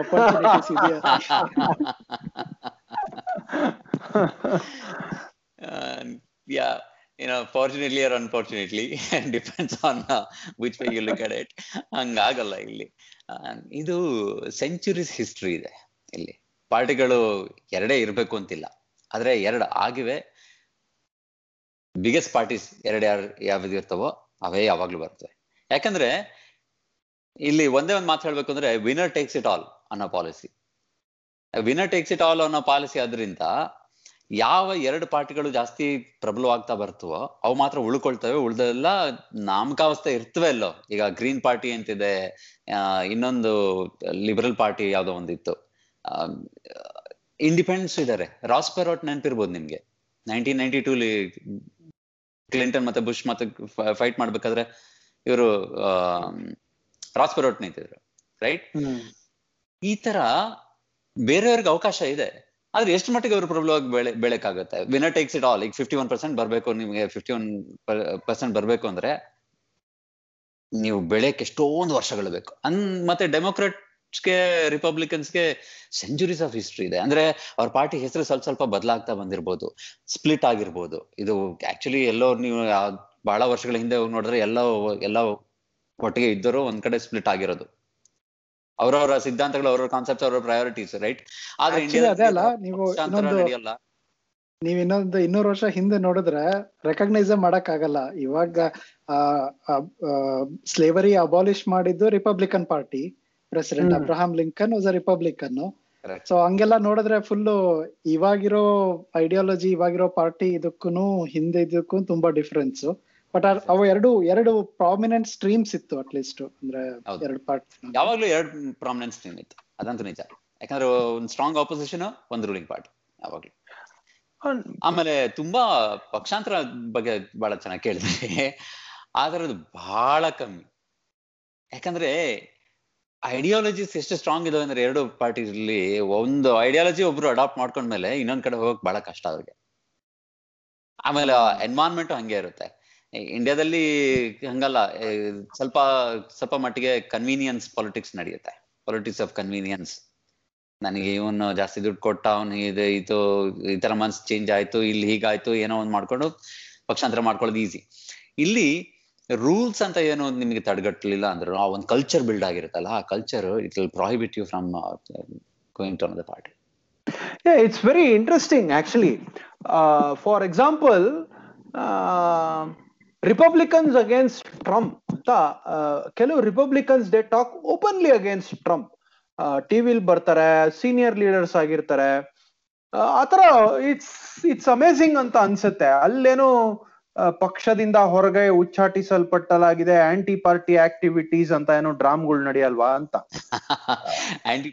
ಇಲ್ಲಿ ಅದ್ ನಡೆಯಲ್ಲ, ಆದ್ರೆ ಇಂಪೀಚ್ಮೆಂಟ್ ನಡೆಯುತ್ತೆ ಪ್ರೆಸಿಡೆಂಟ್ ಪ್ರೆಸಿಡೆಂಟ್ ಏನಾದ್ರು ಅನ್ಟುವರ್ಡ್ ಬಿಹೇವಿಯರ್ ಏನಾದ್ರು ತೋರಿಸಿದ್ರೆ ನಿಮ್ಗೆ ಗೊತ್ತಿರುತ್ತೆ ಕ್ಲಿಂಟನ್ ಕೇಸಲ್ಲಿ ಒಂದ್ಸಲ ಟ್ರೈ ಮಾಡಿದ್ರು ಟ್ರಂಪ್ ಕೇಸಲ್ಲೂ ಟ್ರೈ ಮಾಡಿದ್ರು. ಸಕ್ಸಸ್ಫುಲ್ ಆಗ್ಲಿಲ್ಲ ಯಾವಾಗ್ಲೂ, ಆದ್ರೆ ಇಂಪೀಚ್ ಮಾಡೋದಕ್ಕೆ ಟ್ರೈ ಮಾಡ್ತಾರೆ.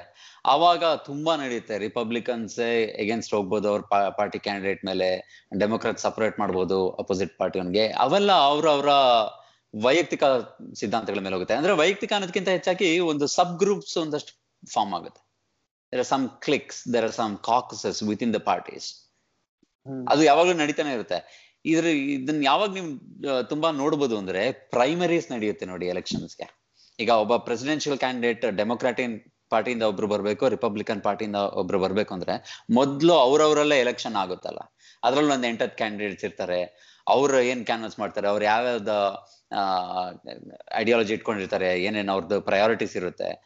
ಅದ್ರಲ್ಲಿ ನಿಮಗೆ ಗೊತ್ತಾಗುತ್ತೆ ಅವ್ರ ಸಪೋರ್ಟರ್ಸು ಸ್ವಲ್ಪ ಸ್ವಲ್ಪ ಡಿಫ್ರೆನ್ಸ್ ಯಾವಾಗ್ಲೂ ಇದ್ದೇ ಇರುತ್ತೆ. But the beauty is that they still stick together ನನಗೆ ಒಂದು ತುಂಬಾ ಇಷ್ಟ ಆಗೋದು ಈ ದೇಶದಲ್ಲಿ ಏನು ಅಂದ್ರೆ ಒಬ್ರು ಎಷ್ಟೇ ಕೆಟ್ಟದಾಗ ಫೈಟ್ ಮಾಡ್ಲಿ, ಏನೇ ಕೆಸರು ಏರ್ಚಾಡ್ಕೊಳ್ಳಿ ಒಬ್ರು, ಒಬ್ರ ಮೇಲೆ, ಒಂದ್ಸಲ ರಿಸಲ್ಟ್ ಅನೌನ್ಸ್ ಮಾಡಿದ್ಮೇಲೆ with probably one or two noted exceptions in the recent past all losing candidates it and give up. And they come out in the open saying, congratulations to the other candidate. You have my full support ಅಂತ ಹೇಳ್ಬಿಟ್ಟು ನಮ್ಮ ಇಂಡಿಯಾದಲ್ಲಿ ಆ ತರ ಒಂದು ಮನೋಭಾವ ನಾನು ಇದುವರೆಗೂ ನೋಡಿಲ್ಲ. ಬಹಳ ವಿರಳ ಅಲ್ಲಿ.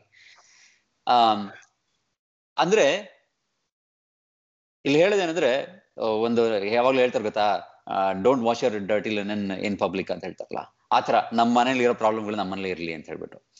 ಒಂದು ಪಾರ್ಟಿ ಒಳಗೆ ಇರ್ಬೋದು ಅಥವಾ ಎಂಟೈರ್ ಪೊಲಿಟಿಕಲ್ ಸಿಸ್ಟಮ್ ಅಲ್ಲಿ ಇರ್ಬೋದು.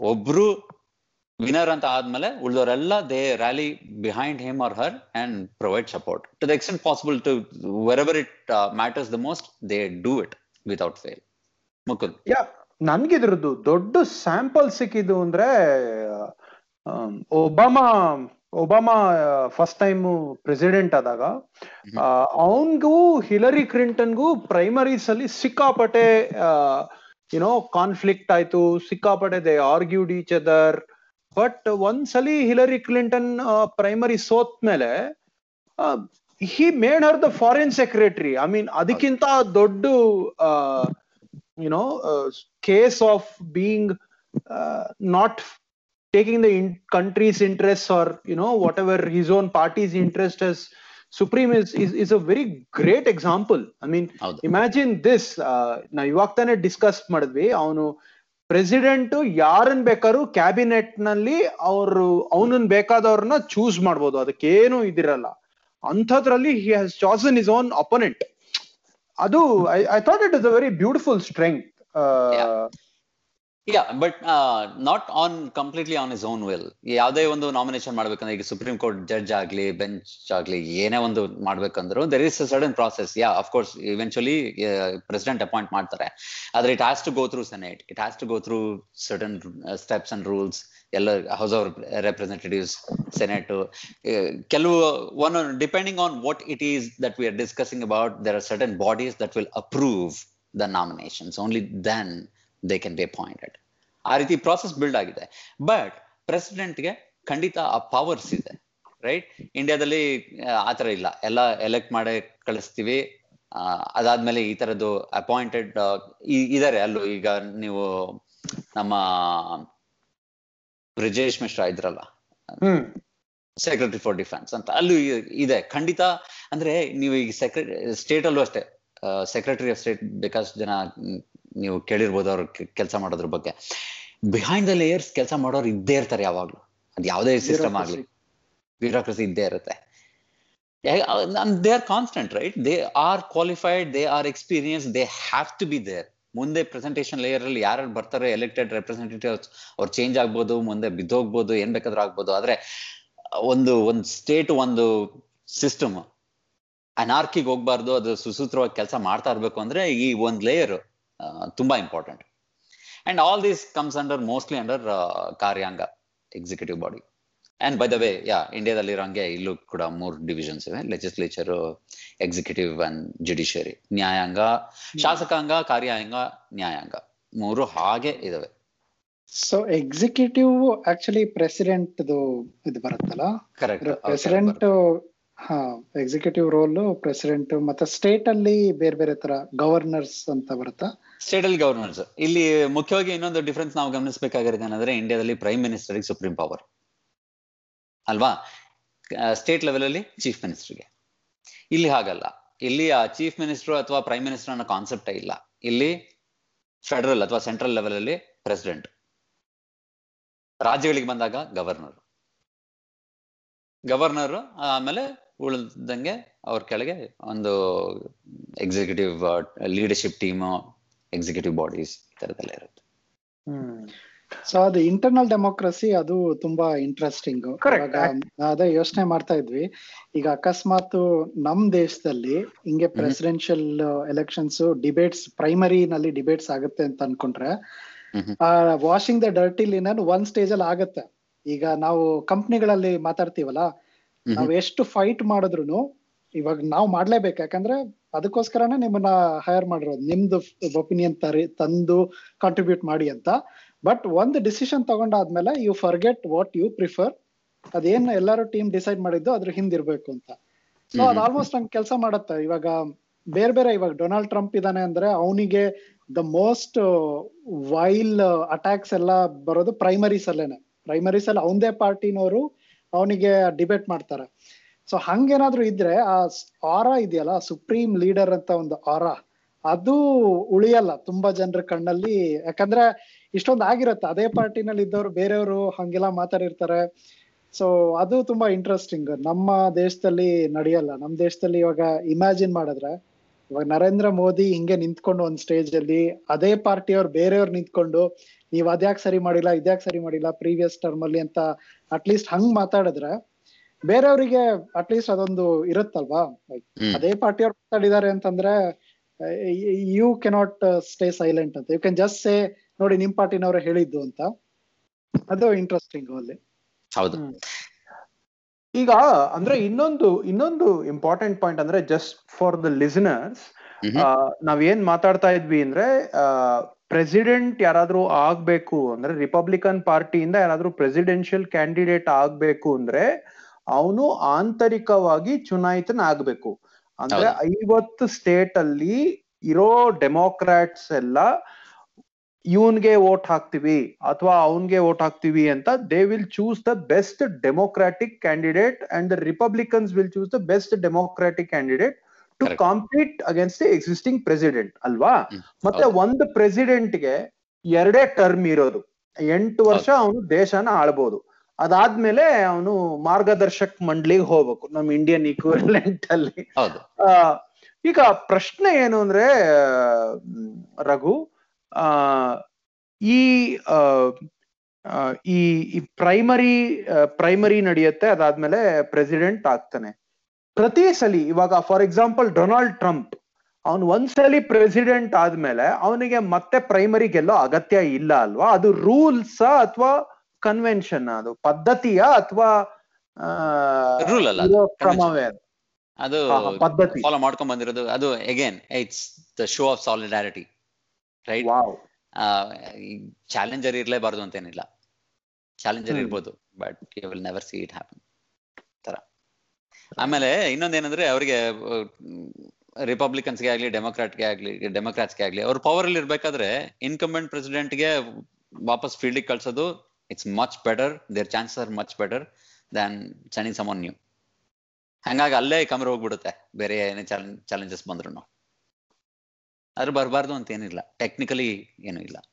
ಇನ್ನೊಂದು, ಸುಪ್ರೀತ್ ನೀವು ಹೇಳ್ತಾ ಇದ್ರಿ, ಹೇಳ್ತಾ ಇದ್ ಪಾಯಿಂಟ್ಗೆ ವಾಪಸ್ ಹೋಗ್ತೀನಿ. ನೀವು ಕಂಪೇರ್ ಮಾಡ್ತಾ ಇದ್ರಲ್ಲ, ಅವಾಗ ನನಗೆ ಅನ್ನಿಸ್ತಾ ಇದ್ದಿದ್ದು. ಎಗೇನ್ ನನ್ನ ವೈಯಕ್ತಿಕ ಅಭಿಪ್ರಾಯ ಇದು.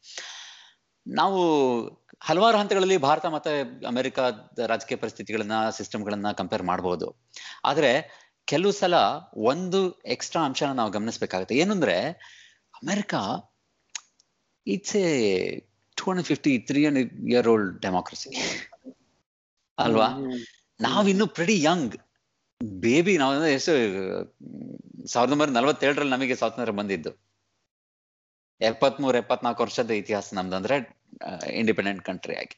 ಎರಡನೇದು ವ್ಯತ್ಯಾಸ ನನಗೆ ಬಹಳ ಮುಖ್ಯವಾಗಿ ನಾನ್ ಮೈಂಡಿಗೆ ಯಾವಾಗ್ಲೂ ಬರೋದು ಏನಂದ್ರೆ the way Indian population lives their lives, they respond to these situations. It's vastly different from how Americans react to it.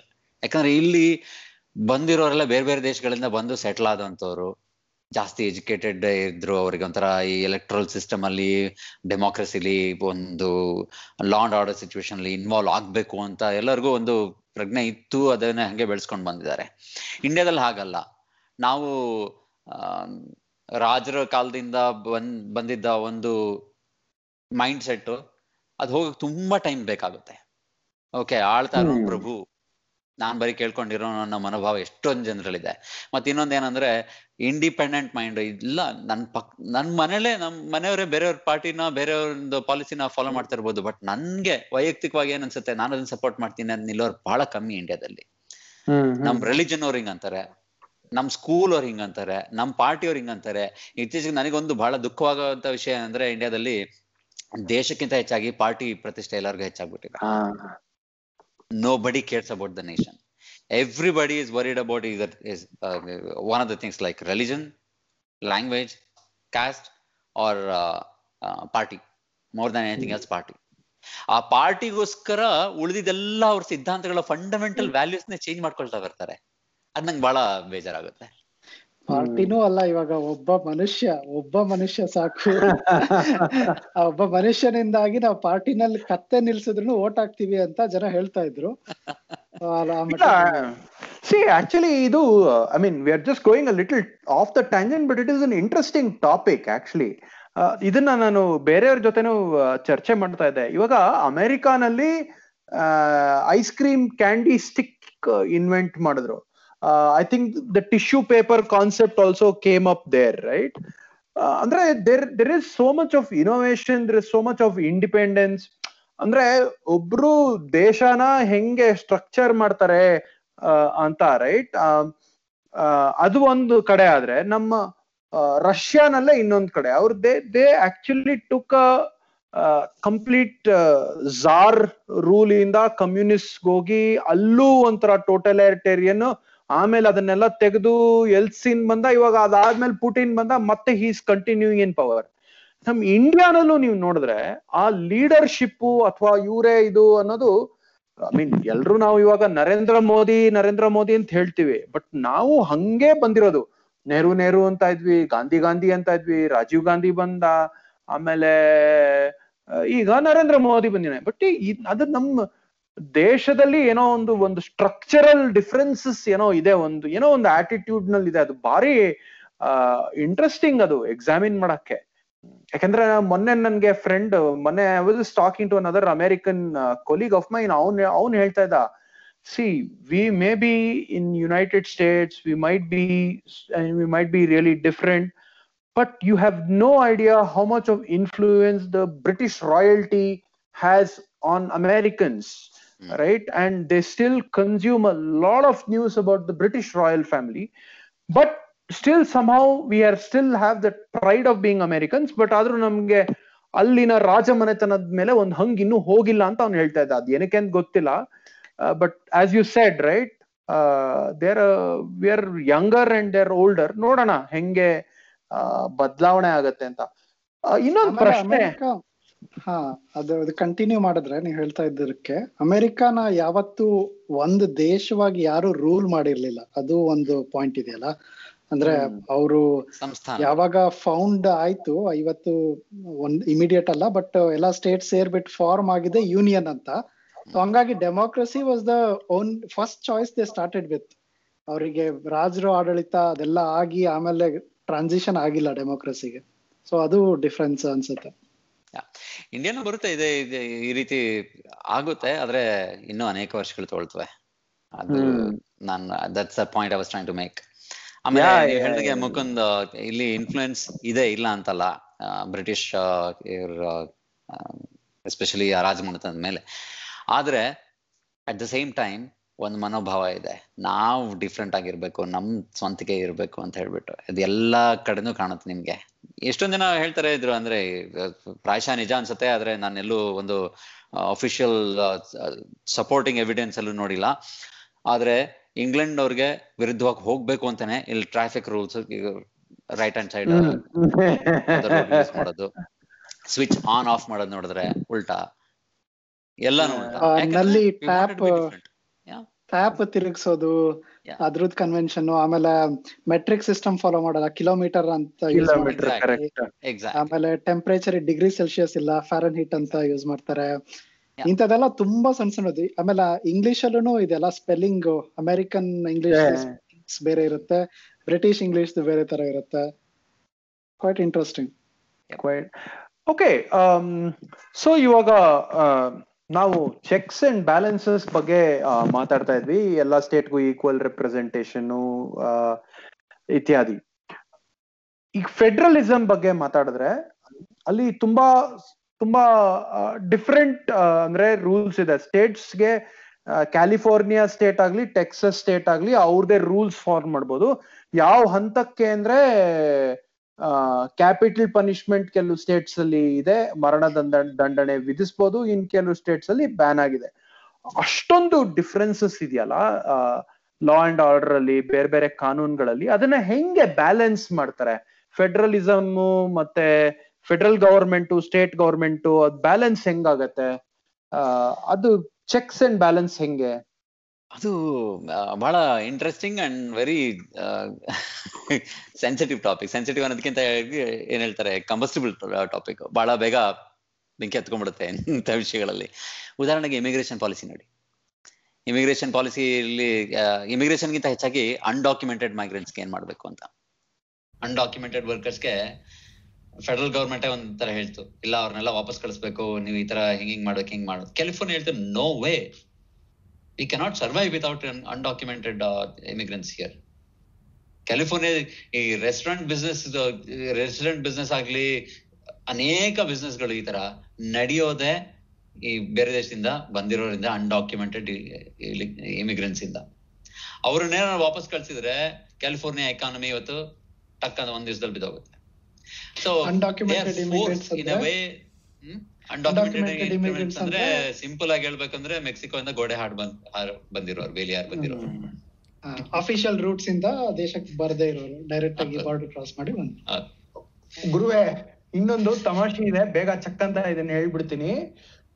India ಇಂದ ಗುಜರಾತೀಸ್ ಸೌತ್ ಅಮೆರಿಕಾಗ್ ಹೋಗಿ ಸೌತ್ ಅಮೆರಿಕಾ ಇಂದ ಅದ್ ಯಾವ್ದೋ ಒಂದ್ ಸಣ್ಣ ಸೆಂಟ್ರಲ್ ಅಮೆರಿಕನ್ ಕಂಟ್ರಿ ಇದೆ.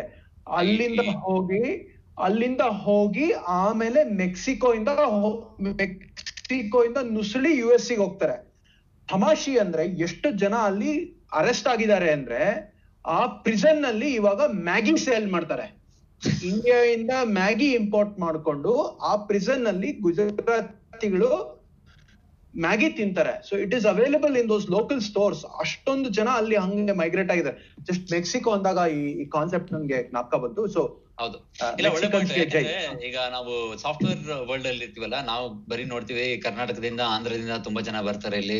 ತುಂಬಾ ಜನ ಇತ್ತೀಚೆಗೆ especially ninety five ninety six ಇಂದ ಈಚೆಗೆ ತುಂಬಾ ಜನ ಬಂದ್ ಬಂದಿದ್ದಾರೆ. ಆದ್ರೆ ನೀವು ಹಿಸ್ಟ್ರಿ ನೋಡಿದ್ರೆ ಗುಜರಾತೀಸ್ ಸೆವೆಂಟೀಸ್ ಅಲ್ಲೇ ಬಂದ್ರು. ಅದಕ್ಕಿಂತ ಮುಂಚೆ ಪಂಜಾಬೀಸ್ ಬಂದ್ರು. ಪಂಜಾಬೀಸ್ ಹಿಸ್ಟ್ರೀಸ್ ಅಲ್ಲಿ ಬಂದಿರೋರು. ಆಯ್ತಾ? ಅವರಲ್ಲಿ ಅನೇಕರು ಬಂದು ರೆಫ್ಯೂಜಿ ವೀಸಾ ಸ್ಟೇಟಸ್ ತಗೊಂಡು ರೆಫ್ಯೂಜಿ ಇಂದ ಮತ್ತೆ ಪರ್ಮನೆಂಟ್ ಸಿಟಿಸನ್ ಆಗಿ. ಇನ್ಫ್ಯಾಕ್ಟ್ ನಿಮಗೆ ಆಶ್ಚರ್ಯ ಆಗ್ಬೋದು ಇಲ್ಲಿ ಒಂದು ಎರಡು ಊರುಗಳಿವೆ. ಒಂದು ಉದಾಹರಣೆಗೆ ಹೇಳ್ಬೇಕಂದ್ರೆ ಇಲ್ಲಿ ಯುಬಾ ಸಿಟಿ ಅಂತಂದಿದೆ ಅಂತಿದೆ ಒಹಾಯಲ್ಲಿ ಯಂಗ್ಸ್ಟೌನ್ ಅಂತಿದೆ ಅಲ್ಲಿ Sikhs population major oh wow. You can drive through the town and see ನಮ್ಮ ಸಿಕ್ಕರು ಎವ್ರಿವೇರ್ ಅಲ್ಲಿ ಹೇಳಿ. ಸಿಕ್ಕ ಸಿಕ್ಕಲ್ಲಿ ಸಿಕ್ಕರು. And they been part of integral part of the society for a long time ಅವರು ಇಲ್ಲಿ ಮಾಡೋ ಸೋಷಿಯಲ್ ಸರ್ವಿಸು ತುಂಬಾ ಚೆನ್ನಾಗಿ ಮಾಡ್ತಾರೆ. ಅಂದ್ರೆ it's I can go on talking about them but that's not the topic for today ಆದ್ರೆ it's an amazing mix of different sections of India that are represented in the U S ಅದು ಇಷ್ಟು Canada ನಿಮಗೆ ನೀವು ಕೇಳಿರ್ಬೋದು. ಕೆನಡಾದಲ್ಲೂ ಸಿಕ್ಕರು okay so sorry let's let's go back right federalism let's go back, right? Federalism ಅಂತ ಮಾತಾಡ್ತಾ ಇದ್ವಿ. ನೀವು ಇಮಿಗ್ರೇಷನ್ ಪಾಲಿಸಿ ಬಗ್ಗೆ ಮಾತಾಡ್ತಾ ಇದ್ರಿ. So let's go back there yeah so ಅಲ್ಲಿ ಏನಾಗುತ್ತೆ ಅಂದ್ರೆ ಪ್ರತಿಯೊಂದು ಸ್ಟೇಟ್ಗೂ ಅವ್ರವ್ರದ್ದೇ ಅಗತ್ಯಗಳಿರುತ್ತವೆ ಅವ್ರದ್ದೇ ಒಂದು ಕಲ್ಚರ್ ಇರುತ್ತೆ. ಈಗ ಕೆಲವು ಸ್ಟೇಟ್ಸ್ ಹೋದ್ರೆ ನ್ಯೂ ಹ್ಯಾಂಪ್ಶೈರ್ ಈ ತರ ಕೆಲವು ಸ್ಟೇಟ್ ಗಳಿಗೆ ಹೋದ್ರೆ people don't want be bothered by any laws ಅವ್ರಿಗೆ ಫ್ರೀ ಆಗಿರ್ಬೇಕು. ನನ್ನ ಸ್ವಾತಂತ್ರ್ಯಕ್ಕೆ ನನ್ನ ಪ್ರೈವಸಿಗೆ ನೀನ್ ಅಡ್ಡ ಬರಬಾರ್ದು ಅಂತ ಅವ್ರ ವಾದ. ಅಲ್ಲಿ ಲಿಬರಲ್ ತುಂಬಾ ಲಿಬರಲ್ ಇರ್ತವೆ laws and to the extent that some people there some people there are talk big groups that talk about ಯಾಕೆ ಬೇಕು ಗವರ್ಮೆಂಟ್ ರೂಲ್ಸ್ ಎಲ್ಲ ಯಾಕೆ ಬೇಕು? ಪ್ರತಿಯೊಬ್ಬರು ಅವ್ರವ್ರ ಪಾಡಿಗೆ ಅವ್ರ ಇದ್ಕೊಂಡ್ರೆ ಸಾಕಂತ ಆ ಒಂದು ಎಕ್ಸ್ಟ್ರೀಮ್ ಇಂದ ಕಂಪ್ಲೀಟ್ ಆಗಿ ಸ್ಟ್ರಕ್ಚರ್ಡ್ ಗವರ್ನೆನ್ಸ್ ಬೇಕು ಅನ್ನೋ extreme ವರ್ಗೂ you can see the entire spectrum in U S ಹಂಗಾಗಿ ಯಾವ್ದೋ ಒಂದು ವಿಷಯ ತಗೊಳ್ಳಿ. ಇವಾಗ L G B T same sex marriage ತಗೊಳ್ಳಿ.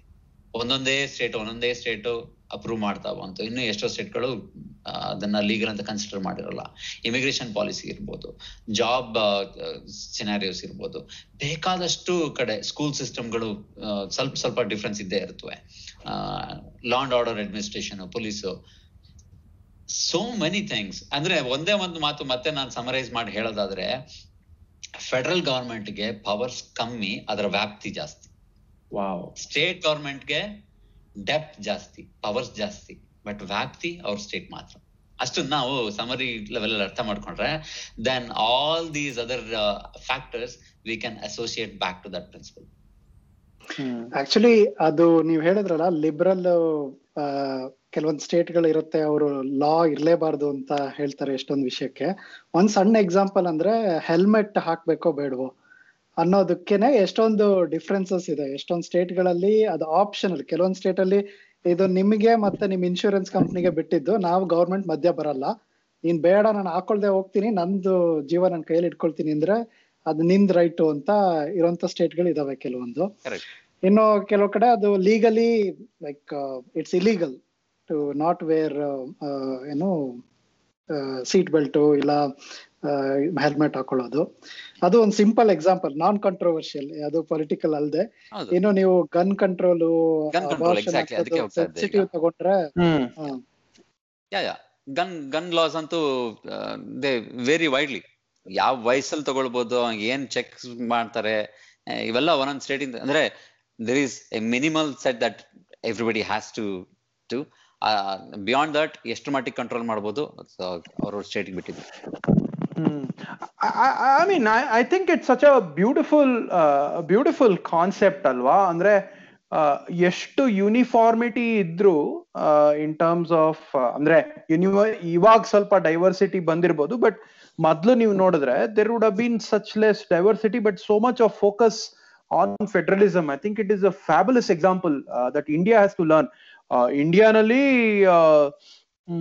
ಮೊನ್ಮೊನ್ನೆ ನಾವು ಇನ್ನೊಂದು ಫೆಡರಲಿಸಮ್ ಬಗ್ಗೆ ಒಂದ್ ಪಾಡ್ಕಾಸ್ಟ್ ಮಾಡ್ತಾ ಇದ್ವಿ.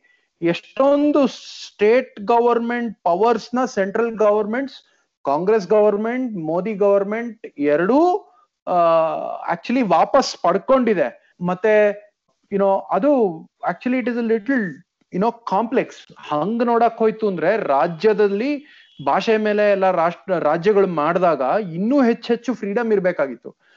ಇಟ್ಸ್ ಇಂಟ್ರೆಸ್ಟಿಂಗ್ ಅಷ್ಟೊಂದು ಡಿಫ್ರೆನ್ಸಸ್ ಇದ್ರು ಅದನ್ನ ಹೆಂಗೆ ಸೆಂಟ್ರಲ್ ಗವರ್ಮೆಂಟ್ ಪವರ್ ಕಿತ್ಕೊಂಡಿದೆ ಅನ್ನೋದನ್ನ ಚರ್ಚೆ ಮಾಡ್ಬೇಕು.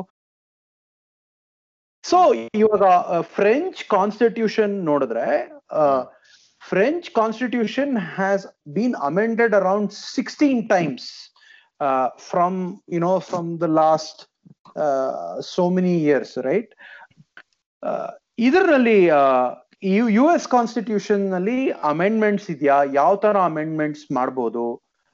ಅಥವಾ ನಿಮ್ಗೆ ಏನಾದ್ರು ಎಕ್ಸಾಂಪಲ್ಸ್ ಗೊತ್ತಿದ್ಯಾ? ಅಮೆಂಡ್ಮೆಂಟ್ ಮಾಡಿರೋ ಎಕ್ಸಾಂಪಲ್ಸ್ ಡೆಫಿನೆಟ್ಲಿ ಇಪ್ಪತ್ತೇಳು ಅಮೆಂಡ್ಮೆಂಟ್ ಆಗಿದೆ.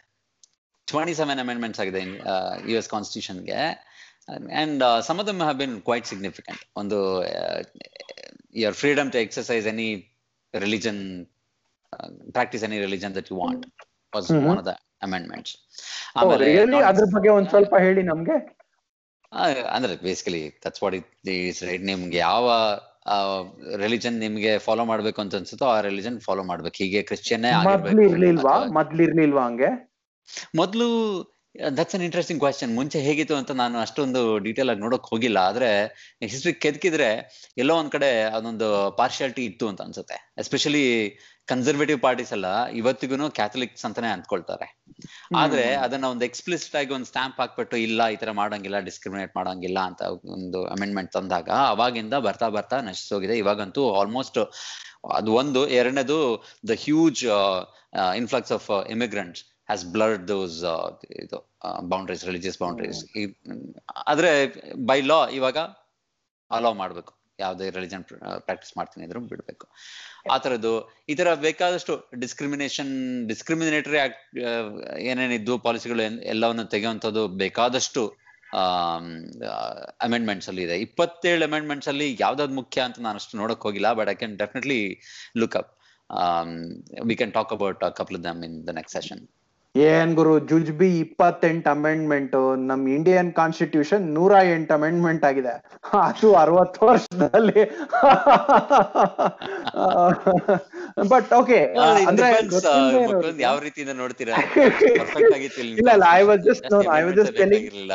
ಇಲ್ಲ ಇಲ್ಲ I was just making that comment on lighter note ಇವಾಗ ಅಮೆಂಡ್ ಮಾಡ್ಬೇಕು ಅಂದ್ರೆ ಟೂ ಥರ್ಡ್ಸ್ ಮೆಜಾರಿಟಿ ಬೇಕು ಇಂಡಿಯಾನಲ್ಲಿ ಅಲ್ಲಿ ಅಮೆಂಡ್ಮೆಂಟ್ ಮಾಡ್ಬೇಕು ಕಾನ್ಸ್ಟಿಟ್ಯೂಷನ್ ಅಂದ್ರೆ ಪ್ರೊಸೀಜರ್ ಏನು ಹೆಂಗ್ ಮಾಡ್ತಾರೆ? ಇಲ್ಲೂ ಅಷ್ಟೇ ಇದೆ. ಲೋವರ್ ಹೌಸ್ ಅಪರ್ ಹೌಸ್ ಅಲ್ಲೆಲ್ಲ ಪಾಸ್ ಆಗ್ಬೇಕು ಅದು. ಪಾಸ್ ಆಗ್ಬೇಕು ಅಂದ್ರೆ they'll be very you know intense debate over that but finally they'll pass the amendment as one body ಇಲ್ಲಿ ಇಷ್ಟೇ ಮೆಜಾರಿಟಿ ಹೆಂಗೆ ಹೆಂಗೆ ಅಂತೆಲ್ಲ ಆರ್ಗ್ಯುಮೆಂಟ್ಸ್ ಎಲ್ಲ ಆಗಿ ಯುನಾನಿಮಸ್ ಡಿಸಿಷನ್ಗೆ ಬಂದ್ಬಿಟ್ಟು ಅವ್ರು ಪಾಸ್ ಮಾಡ್ತಾರೆ ಕೊನೆಗೆ. ಟೂ ಥರ್ಡ್ಸ್ ಅಂತ ನಾನು ಕೇಳಿಲ್ಲ. ಮೇ ಬಿ ಇರ್ಬೋದು ಇಲ್ಲಿ ಟೂ ಥರ್ಡ್ಸ್ ಇರ್ಬೋದು ಫಿಫ್ಟಿ ಒನ್ ಪರ್ಸೆಂಟ್ ಇರ್ಬೋದು ಗೊತ್ತಿಲ್ಲ. ಆದ್ರೆ I know for sure that at the end of the discussion they come to one unanimous decision ಅಲ್ಲಿ ಪ್ರತಿ ಸ್ಟೇಟ್ಗೂ ಕಾನ್ಸ್ಟಿಟ್ಯೂಷನ್ ಇಟ್ಕೋಬಹುದಲ್ವಾ ಅವರಿಗೆ ಇರುತ್ತೆ ಇರುತ್ತೆ ಖಂಡಿತ. ಪ್ರತಿಯೊಂದು ಸ್ಟೇಟ್ಗೂ ಕಾನ್ಸ್ಟಿಟ್ಯೂಷನ್ ಇರುತ್ತೆ. ಸೊ ಹಂಗಾಗಿ ಸ್ವಲ್ಪ ಅದು ಡಿಸೆಂಟ್ರಲೈಸ್ ಆಗಿ ನಿಮಗೆ ಎಲ್ಲದಕ್ಕೂ ಸೆಂಟ್ರಲ್ ಲೈಕ್ ದೇಶದ ಕಾನ್ಸ್ಟಿಟ್ಯೂಷನ್ನ ಚೇಂಜ್ ಮಾಡಬೇಕು ಅನ್ನೋಂತ ನೆಸೆಸಿಟಿ ಬರ್ದೇ ಇರ್ಬೋದು. ಅದಕ್ಕೆ that is one of the reason ಹೌದು. Again going back to that hypothesis right ಅಲ್ಲಿ ಯಾರಿಗೆ ಎಷ್ಟು ಪವರ್ಸ್ ಇದೆ ಅಂತ ರಾಜ್ಯ ಸರ್ಕಾರದವರು ಅವ್ರದ್ದು ಅಮೆಂಡ್ಮೆಂಟ್ ಜಾಸ್ತಿ ಮಾಡ್ಕೊಳ್ತಾ ಇದ್ರೆ ಕೇಂದ್ರ ಸರ್ಕಾರ ಕಷ್ಟ ಮಾಡೋದು ಬೇಕಾಗುತ್ತೆ. ಆಮೇಲೆ ಗೊತ್ತಿಲ್ಲದೆ ಇರೋರಿಗೆ ಜನಕ್ಕೆ ಯಾವಾಗ ಅಮೆರಿಕ ಫೌಂಡ್ ಆಗಿದ್ದು ಲೈಕ್ ಯಾವ ವರ್ಷದಿಂದ ಅಂತ ಆ, ನಾವು yeah declaration of independence seventeen seventy six ಅಲ್ಲಿ ಆಯ್ತು ರೈಟ್ ಆದ್ರೆ ನಿಮ್ಗೆ ನೀವು ಸಂವಿಧಾನ ಕಾನ್ಸ್ಟಿಟ್ಯೂಷನ್ ನೋಡಿದ್ರೆ the framers of constitution they brought their work out in seventeen eighty seven ಅಲ್ಲಿಂದ ನೋಡ್ಕೊಂಡು ತುಂಬಾ ಜನ ಗೊತ್ತಿರಲ್ಲ ಅದು. ತುಂಬಾ ಮೆಚ್ಯೂರ್ಡ್ ಫ್ರೆಂಚ್ ರೆವಲ್ಯೂಷನ್ ಆದಾಗ ಅಮೆರಿಕನ್ ವಾರ್ ಆಫ್ ಇಂಡಿಪೆಂಡೆನ್ಸ್ ಅವ್ರಿಗೆ ಸ್ಫೂರ್ತಿ ಆಗಿತ್ತಂತೆ. ಹಂಗಾಗಿ. ಅವರು ಆ ಸ್ಟ್ಯಾಚ್ಯೂ ಆಫ್ ಲಿಬರ್ಟಿ ಗಿಫ್ಟ್ ಮಾಡಿದ್ದು ಫ್ರಾನ್ಸ್ ಅಮೆರಿಕಾಗೆ ಆ ಇದಕ್ಕೋಸ್ಕರ ಅಂತ. ಹೌದು ಹೌದು. It was a big influence actually French ರೆವಲ್ಯೂಷನ್ಗೆ ಇಲ್ಲಿ ಡೆಕ್ಲರೇಷನ್ ಆಫ್ ಇಂಡಿಪೆಂಡೆನ್ಸ್ ಆಯ್ತಲ್ಲ ಅದು ಆ ಇವೆಂಟ್ ಪರ್ಟಿಕ್ಯುಲರ್ ಆಗಿ. ಹಾಯ್ ಡಿಸ್ಕಷನ್ ಸಖತ್ ಇಂಟ್ರೆಸ್ಟಿಂಗ್ ಟರ್ನ್ಸ್ ಟ್ವಿಸ್ಟ್ ಎಲ್ಲ ಆಗ್ತಾ ಇದೆ. ಇನ್ನು ಸುಮಾರು ವಿಷಯಗಳು ಮಾತಾಡಕ್ಕಿದೆ. ಅಮೆರಿಕನ್ ಎಲೆಕ್ಷನ್ಸ್ ಬಗ್ಗೆ ಮಾತಾಡಕ್ಕಿದೆ. ಎಷ್ಟು ದುಡ್ಡು ಖರ್ಚಾಗತ್ತೆ ಎಲೆಕ್ಷನ್ಸ್ ಅಲ್ಲಿ ಅನ್ನೋದ್ರ ಬಗ್ಗೆ ಮಾತಾಡಕ್ಕಿದೆ. ಹೆಂಗೆ ಈ ವರ್ಷದ, ಈ ಸಲಿಯ ಎಲೆಕ್ಷನ್ಸ್ ಟ್ವೆಂಟಿ ಟ್ವೆಂಟಿ ಎಲೆಕ್ಷನ್ಸ್ ಹೆಂಗೆ ಡಿಫ್ರೆಂಟ್ ಆಗಿದೆ ಅನ್ನೋದ್ರ ಬಗ್ಗೆನೂ ಮಾತಾಡಬೇಕಾಗಿದೆ. ಆದರೆ, ಅದನ್ನ ಇನ್ನೊಂದು ಎಪಿಸೋಡ್ ಅಲ್ಲಿ ಮಾಡ್ತೀವಿ. ರಘು, ಅಲ್ಲಿವರೆಗೂ take care ಹುಷಾರಾಗಿರಿ. Supreet let's meet each other again. Yep. Right ಈಗ it was great talking to you. ತುಂಬಾ ಚೆನ್ನಾಗಿತ್ತು ಡಿಸ್ಕಷನ್ ಖಂಡಿತ ಇದನ್ನು ಮುಂದುವರ್ಸೋಣ ಅಲ್ಲಿವರೆಗೂ ಟೇಕ್ ಕೇರ್ ರೈಟ್